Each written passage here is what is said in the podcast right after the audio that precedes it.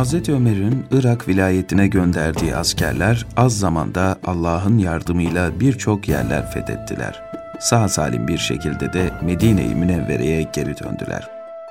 Halifenin huzuruna geldiler. Lakin Hz. Ömer bunlara asla iltifat etmeyip ne yaptınız, ne ettiniz diye bir sual dahi sormadı. Onun bu muamelesi ashab-ı kirama gayet ağır geldi.'' Hazreti Ömer'in oğlu Abdullah'la mescitte görüşüp babasının ilgisizliğinden şikayet ettiler. O da Emirül Mümininin huzuruna bu elbiselerle mi gittiniz dedi. Meğer onlar İran ipeklerinden elbiseler giymişlerdi. Ashab-ı kiram Abdullah'ın bu sözü üzerine ipek elbiseleri çıkarıp önceki elbiselerini giydiler. Tekrar Hazreti Ömer'in huzuruna geldiler.'' Bu sefer büyük izzet-ü ikram gördüler. Hazreti Ömer her birinin hatırını sordu. Ey Resulullah'ın ashabı, Ensar ve Muhacir'in topluluğu hoş geldiniz diyerek hadsiz iltifatlarda bulundu. Asaptan biri cesaret edip, ey müminlerin emiri, ilk görüşmemizde yüz vermeyip iltifat etmediniz. Bu görüşmemizde ise bizi neşe içinde karşılayıp izzet-i ikramda bulundunuz. Bunun sebebi nedir diye sordu. Hazreti Ömer şu cevabı verdi. İlk geldiğinizde elbiselerinizin değişmiş olduğunu gördüm. Şöyle düşündüm. Halifeliğim zamanında ashab-ı kiram elbiselerini değiştirdiler. Birkaç gün sonra kalpleri de değişir. Dünyaya meyilleri ve muhabbetleri artar. Yarın ben kıyamet gününde Resulullah'la karşılaştığımda, ''Ya Ömer, senin halifeliğin zamanında benim asabım elbiselerini değiştirdiler. Sonra da kalpleri değişti. Sen niçin buna engel olmadın, yasaklamadın diye azarlamasından korkarak onun için iltifat etmeye mecalim kalmadı. Ama Allah'a şükürler olsun şu anda evvelki giysilerinizi giydiğiniz için sizi karşıladım.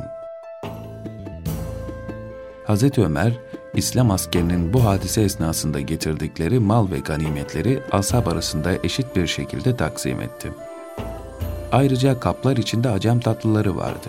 Hz. Ömer'e takdim ettiklerinde mübarek parmaklarıyla bir miktar alıp lezzeti ve kokusunu beğendi. Bu tatlılardan ötürü oğul babasını, kardeş kardeşi öldürebilir. Kaldırın, bunları gazade şehit olan müminlerin yetim çocuklarına verin ki babalarının ayrılığıyla acımış ağızları bunlarla tatlansın buyurdu.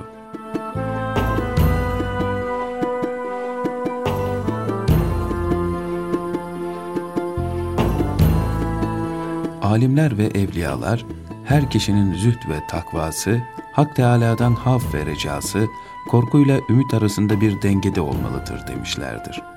Nitekim Hz. Ömer radıyallahu anh da eğer Hak Teala Hazretleri ben bütün kullarımı cennete sokacağım fakat bir kuluma azap edeceğim buyursa kendi günahlarıma bakarak acaba azap edeceği kişi ben miyim diye korkarım.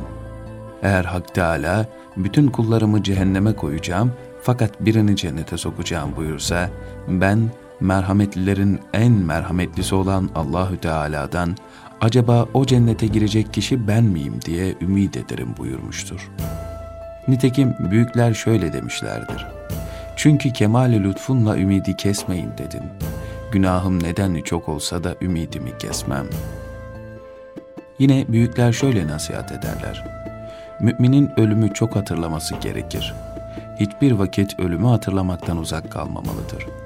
Zira hadis-i şerifte lezzetleri keseni çok hatırlayınız buyurulmuştur. Lezzetleri sona erdiren şey ölümdür.'' Nitekim Hazreti Ömer kendisine ölümü hatırlatması için birkaç akçe ile birini tayin etmişti. Her gün o kişi gelip ölümü hatırlatır, tayin edilen akçeyi alıp giderdi. Bir zaman sonra o kimse gelip yine ölümü hatırlatma vazifesini yerine getirdi. Fakat Hazreti Ömer tayin edilen akçeyi vermedi. Bundan sonra gelip ölümü hatırlatmana ihtiyacımız kalmadı. Zira sakalımıza ak düştü. Sakalın ağarması ölümün habercisidir. Daima göz önünde olup ölümü hatırlatıyor buyurdu.''